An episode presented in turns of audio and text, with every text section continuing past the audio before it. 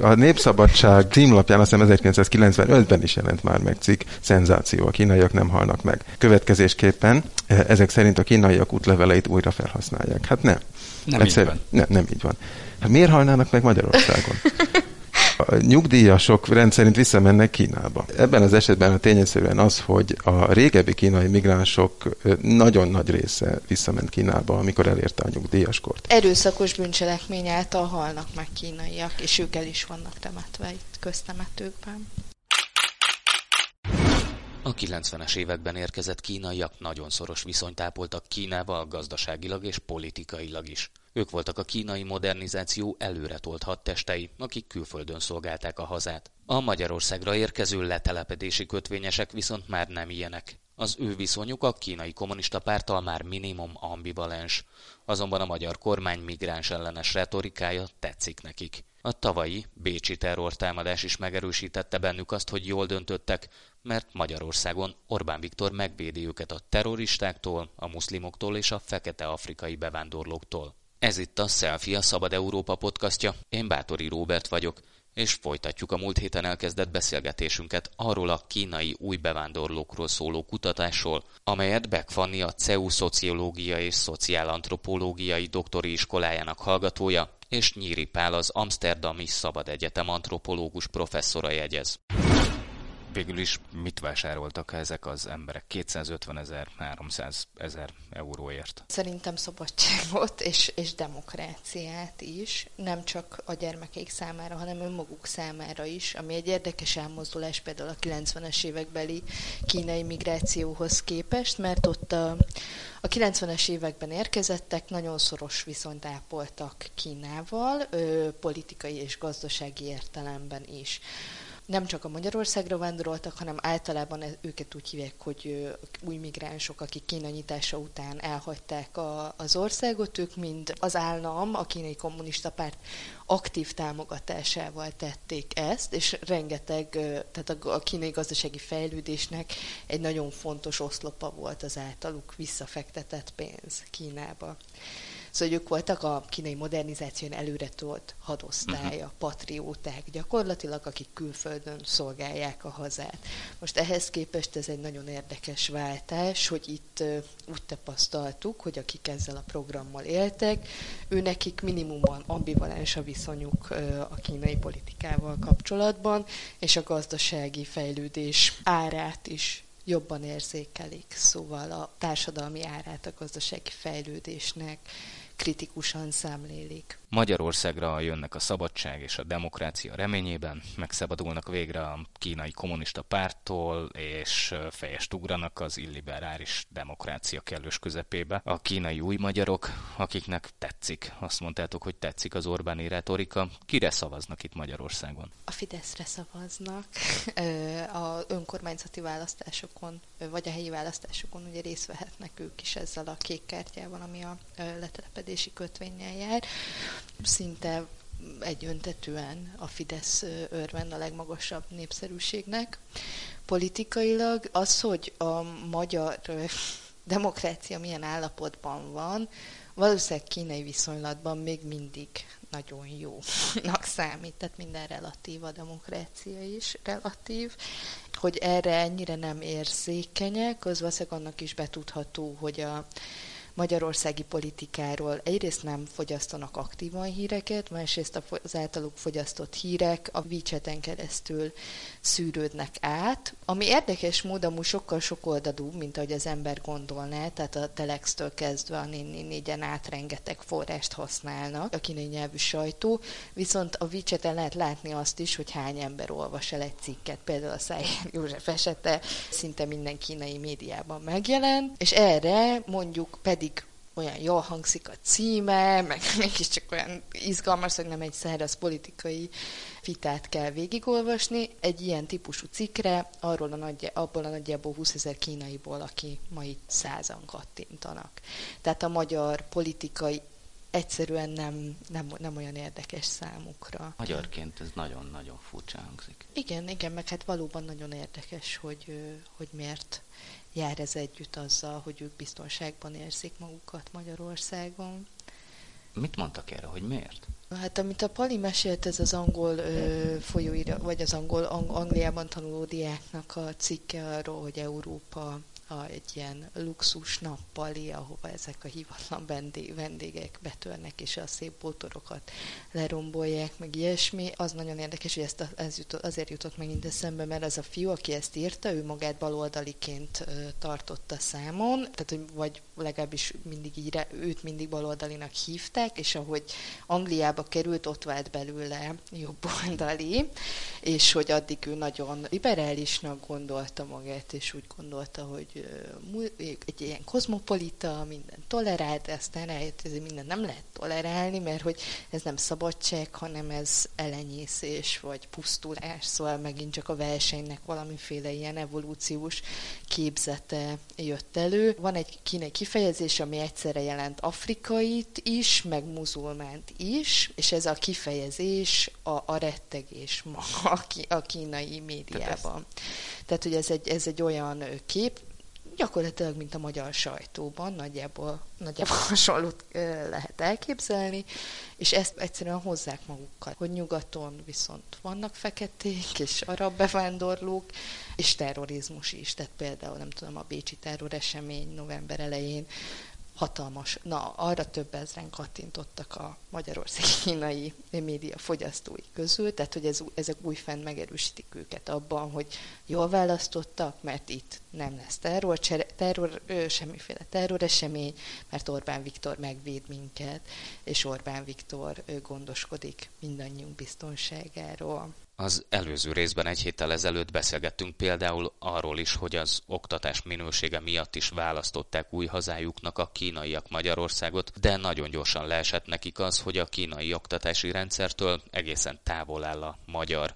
Mennyire esnek kétségbe a szülők, és voltak éppen miért, hiszen ettől a nyomástól is meg akartak szabadulni, amikor elhagyták Kínát. Ez szinte egybehangzóan minden egyes szülő elmondta, hogy számára ez a legfontosabb, hogy ezt a stresszt levesse, és hogy ezzel mind a gyerekének, mind saját magának egy felhőtlenebb és boldogabb jelen tudjon biztosítani, és ehhez képest meg ahogy telik az idő, és ez a bizonyos oldó egyre nagyobbra van nyitva, úgy ezek a félelmek felül kerekednek, és azt tapasztaltuk, hogy egy, egy másik fajta versenyszféra alakul ki, csak egy olyan helyzetben, ahol tulajdonképpen ennek a versenynek az eszközei és céljai teljesen homályosak maradnak. Ahol ez szerintem a legkézzelfoghatóbb az az, hogy egy gyereknek hogyan van struktúrálva az ideje, és mondjuk ezek az arányok, hogy mennyi a struktúrált foglalkozás, és mennyi a struktúrálatlan szabadidő, ez egy érdekes arány, ami végülis jól tetten lehet érni az ember szülői céljait, a saját gyermekével kapcsolatban,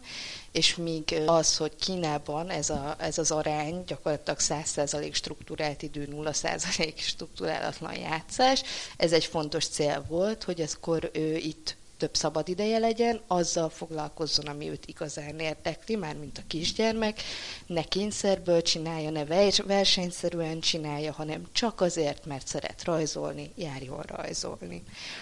És ehhez képest, meg ahogy telik az idő, ez, ez elég látványos, hogy a gyerekek órarendje az egyre jobban be van táblázva. Egyre több külön órára járnak, egy jó külön tanár az nagyon hamar kapussá válik, és az összes szülő megpróbálja magához beszervezni. Ennek amúgy szintén van egy ilyen érdekes gazdasági vetülete, hogy Magyarországon roppant olcsónak számítanak a külön órák Kínához képest. Tehát, hogy Kínában az ember ahhoz, hogy biztosítsa a középosztálybeli továbbmenetelt a gyermeke számára, és megfelelő mennyiségű sport, zene, egyéb mű művészet nyelvórára járassa, az vagyonokba kerül, itt viszont ahhoz képest viszonylag olcsón el lehet ezt érni, és ez a kettő dolog együtt, hogy ez olcsó, meg hogy növeli a gyermek esélyeit az életben, ahhoz vezet, hogy, hogy nagyon lecsökken a struktúrálatlan tevékenységgel töltött idő. A verseny úgy tűnik, hogy újra megjelenik, de sokkal kevésbé világos, hogy mi ennek a versenynek a célja. Ezt úgy kell érteni, hogy uh, hiába térnek vissza azok a Kínában megszokott uh, ilyen uh, szabadidő elkerülési formák, um, attól még világos, hogy ez nem elég ahhoz, hogy a gyerek újból visszakerüljön a kínai kompetitív rendszerbe, és ez nem is cél.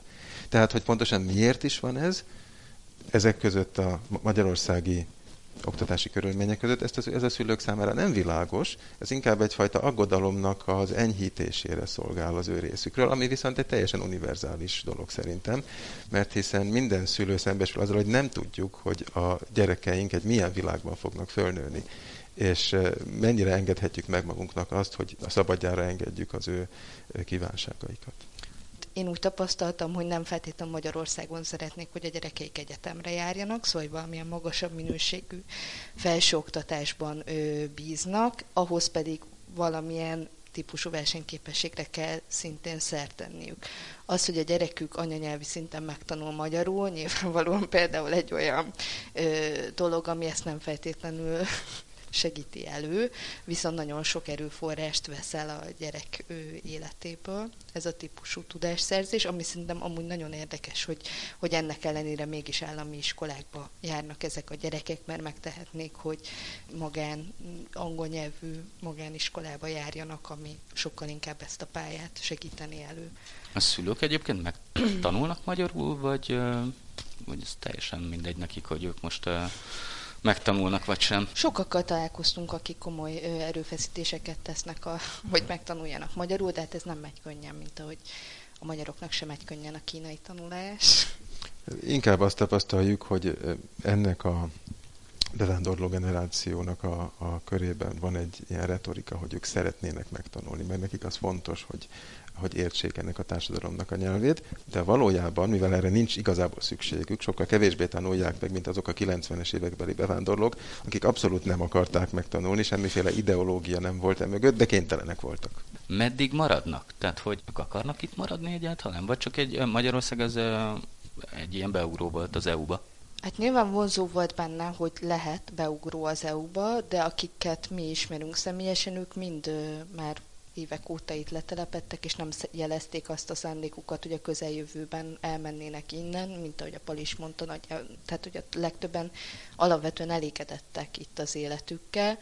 Ahogy a távolabbi jövőben ez milyen mobilitást enged meg, ez a letelepedési kötvény, amire így módon szertettek, az nyilvánvalóan egy tényező, hogy itt az Európai Unión belül viszonylag egyszerűen tudnak például Németországba felsőoktatási intézménybe bekerülni. De hogy ez egy ilyen közép-hosszú távú jövő. És miért Németország lett a magyar-kínai állam? Úgy tapasztaltuk, hogy az anglofón piac, tehát Anglia, Ausztrália, Új-Zéland, Amerika, Kanada viszonylag telített, ott nagyon sok kínai bevándorló van, és így ott a verseny is sokkal élesebb ahhoz, hogy az ember kínaiként boldoguljon, szemben Európával, ahol ez nincs így, és Németország jelképezi a gazdasági fejlettség csúcsát, azt hiszem, Európában. Szóval, hogy, hogy végül mi lesz ezekkel a gyerekekkel, azt persze majd tudom én, tíz év múlva fogjuk meglátni. Viszont eh, Németországnak, ahogy eh, mondtátok, van egyfajta, egyfajta képe a kínai gondolkodásban, a, nem tudom, hogy a gazdasági fejlettség csúcsa, talán az is, de, de feltétlenül a technológiával asszociálódik és uh, nyilván ebben a romantikus Európa képbe mézes kalács, házikók, stb. is belepasszol. Tehát, és amellett nincs messze. Tehát szerintem ezek a tényezők együttesen játszanak szerepet, de, mint mondtuk, ugye mindig más, hogy az ember miről fantáziál, és mi történik a valóságban. Hús családdal, érintett családdal interjúztatok. Mennyire volt nehéz dolgotok? Ugye Magyarországon mindenki azt gondolja, meg azt hiszi a, a kínai közösségről, hogy nagyon, nagyon zártak, és gyakorlatilag lehetetlen közéjük férkőzni. Mit tapasztaltatok? Mi volt nehéz mondjuk a munkátokban, és mi volt könnyű? Visszatekintve a most már lassan 30 éves kutatási tapasztalatomra ezen a téren, eh, én igazából azt mondhatom, hogy ez egy kacsa, hogy a kínai közösség zárt és titokzatos, ez egy ilyen 90-es évekbeli kedvelt eh, média toposz. Én nem tapasztaltam azt, hogy, hogy nehéz lenne. Hát nyilván kínaiul kell tudni, vagy eh, tudni kell kommunikálni az, az emberekkel, és amikor én kezdtem ezeket a kutatásokat annak idején, a 90-es évek elején, rendkívül nagy volt a fogadókészség, mert segítségre volt szükségük. Most már ez kevésbé van jelen, de ettől még nem tapasztalom azt, hogy, elzárko- hogy jobban elzárkóznának az ilyenfajta beszélgetésektől, mint más nemzetiségű. Fanni? Én sokkal később kezdtem el kínai sokkal foglalkozni, mint a Pali, és amikor én ö, elkezdtem, akkor már valószínűleg ez a segítség faktor nem játszott olyan nagy szerepet, és így módon én inkább úgy éreztem minden alkalommal, amikor kínaiakat próbáltam megkörnyékezni, hogy, hogy egyszerűen az idejüket nem szeretnék erre szánni. Tehát, hogy nem egy zárt és titokzatos világ, hanem hasznosabban szeretnék eltölteni az idejüket, mint hogy az én kérdéseimre válaszolgatnak. És ehhez képest pedig egy számom, vagy az én személyes tapasztalataimban egy nagyon nagy változás volt ez a, ez az új kínai jelenlét, mert a tapasztalataim szerint, annak ellenére, hogy sokan nem tudnak angolul, mindenki nagyon nyitott, például az intézményekben, ahol az én gyerekeim is járnak, a többi magyar szülő iránt. Tehát anélkül, hogy tudnának angolul, és esetleg a magyar szülők se nagyon tudnak, nagyon hevenyen kommunikálnak, folyamatosan kedvességeket fejeznek ki egymásnak ajándékformájában, vagy valamilyen nagyon furcsa nyelven leveleznek és barátkoznak. Szóval nem csak a személyem iránt mutatkozik egy ilyen nyitottság, hanem általában a magyar szülők iránt, és nagyon szívesen beszélgetnek a gyerekneveléssel kapcsolatos dolgokról, arról, hogy milyen nehézségeik vannak itt, hogy a vágyaikról, a jövőbeli terveikről, az, hogy, hogy nem, nem nagyon kell őket kérdezni ahhoz, hogy ezek az információk áramoljanak. Én ezt csak simán azzal magyarázom, hogy több a szabadidejük, és is szívesebben, vagy tehát, hogy emiatt nyitottabbak arra, hogy ezt beszélgetéssel és ismerkedéssel töltsék el. Azért azt mondjuk el, hogy bevetettétek a gyerekeiteket is annak érdekében, hogy ez a kutatás összejöjjön, Pali. Igen, hát ugye az én fiam félig kínai, tehát ilyen értelemben ő egy különösen könnyen mobilizálható fegyver ebben a, ebben a kutatásban, de, de hát általában is ugye gyerekeken, kutyákon keresztül ismerkedni, az egy, az egy bevett és jól működő módszer. Nekem viszont fordítva volt, hogy én csak úgy simán a gyerekeim kapcsán megismerkedtem ezekkel a szülőkkel, és inkább így jött a kutatás, hogy már volt egy nyitott kapu, mint hogy fordítva alkalmaztam volna őket erre a célra. Arra azért mindenki nagyon kíváncsi, hogy 2013 és 2017 között, amíg a letelepedési kötvénybiznisz az, az működött, összesen hányan jöhettek Kínából, vagy, vagy vásároltak kötvényt? Több mint 19 ezer ember kapott letelepedési engedélyt ebben a programban. Tehát ez bele, ez már magába foglalja a családtagokat is, nem csak a kötvényvásárlókat. Ugye, mert mindegyik kötvény az a kötvényvásárló, illetve a közvetlen családtagjai számára biztosított letelepedési engedélyt. Ebből a 19 ezer valahányból 80% kínai.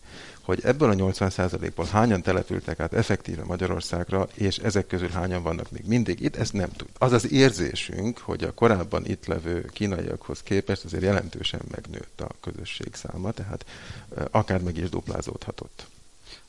Kértetek egyébként a bevándorlási hivataltól erre vonatkozó adatot? Ugye erre egyszerűen nincsenek adatok. Én nem kértem, mert azt feltételeztem, hogy nem is tudnak rá válaszolni. Úgyhogy ebből azokból kifolyólag nem is kértem, viszont a WeChat ebből a szempontból is nagyon érdekes, mert a kötvényen letelepedett kínaiak számára külön csoportok vannak, amik mind 500 főben vannak maximalizálva, és az, hogy ezekben a csoportokban hányan aktívak, tulajdonképpen szerintem ez közelíti meg valószínűleg legjobban a, a valós letelepültek számát, mert itt nyomon követhető a fluktuáció is, tehát aki már nem elköltözött egy másik országba, vagy vissza Kínába, az kilép ezekből a csoportokból, és többet nem aktív. Én körülbelül 20 éve azt hallom, oszlassuk el ezeket a, a tévhiteket, hogy Magyarországon nem halnak meg kínaiak. Mert hogy nincs kínai temető. Ez egy, ez egy nagyon jó kérdés, köszönöm. Erről a, a Népszabadság címlapján azt hiszem 1995-ben is jelent már meg cikk, szenzáció, a kínaiak nem halnak meg. Hát miért halnának meg Magyarországon? A nyugdíjasok rendszerint visszamennek Kínába. Ez a, ugye, mert ezt úgy vezették le, ezt a szenzációs eredményt, hogy összehasonlították az össznépesség halálozási statisztikáit a kínaiakéval, és rájöttek, hogy a kínaiaknál ezek sokkal alacsonyabbak. Következésképpen ezek szerint a kínaiak útleveleit újra felhasználják. Hát nem. Nem Egyszer, így van. Ne, nem így van. Egyszerűen a, és ez, a, ez egy ősrégi kacsa, ez már az 1900-as évek elején is megjelent kaliforniai újságokban. Persze lehet, hogy akkor igaz volt, nem tudom. De ebben az esetben a tényszerűen az, hogy a régebbi kínai migránsok nagyon nagy része visszament Kínába, amikor elérte a nyugdíjaskort. Azt, hogy ezekkel a migránsokkal mi lesz, azt nem tudjuk, de, de az kijelenthető, hogy most már ez nem is az a csoport, amelyik rászorulna ilyenfajta csalásokra. Tehát akkor mondhatjuk, hogy Magyarországon nem halnak meg kínaiak. Hát erőszakos bűncselekmény által halnak meg kínaiak, és ők el is vannak temetve itt köztemetőkben. Persze voltak olyanok, akik meghaltak, nyilván nem csak. Azért előfordult, hogy betegségben vagy, vagy öregkorban haltak meg, de ez de nagyon kevesen valóban. Ez volt a Selfie a Szabad Európa podcastja, amelyben a kínai letelepedési kötvényes új bevándorlókról készített kutatásukról beszélgettünk Beck Fanni és Nyíri Pál antropológusokkal. Szelfizünk jövő héten is. Bátori Robertet hallották. Köszönöm figyelmüket.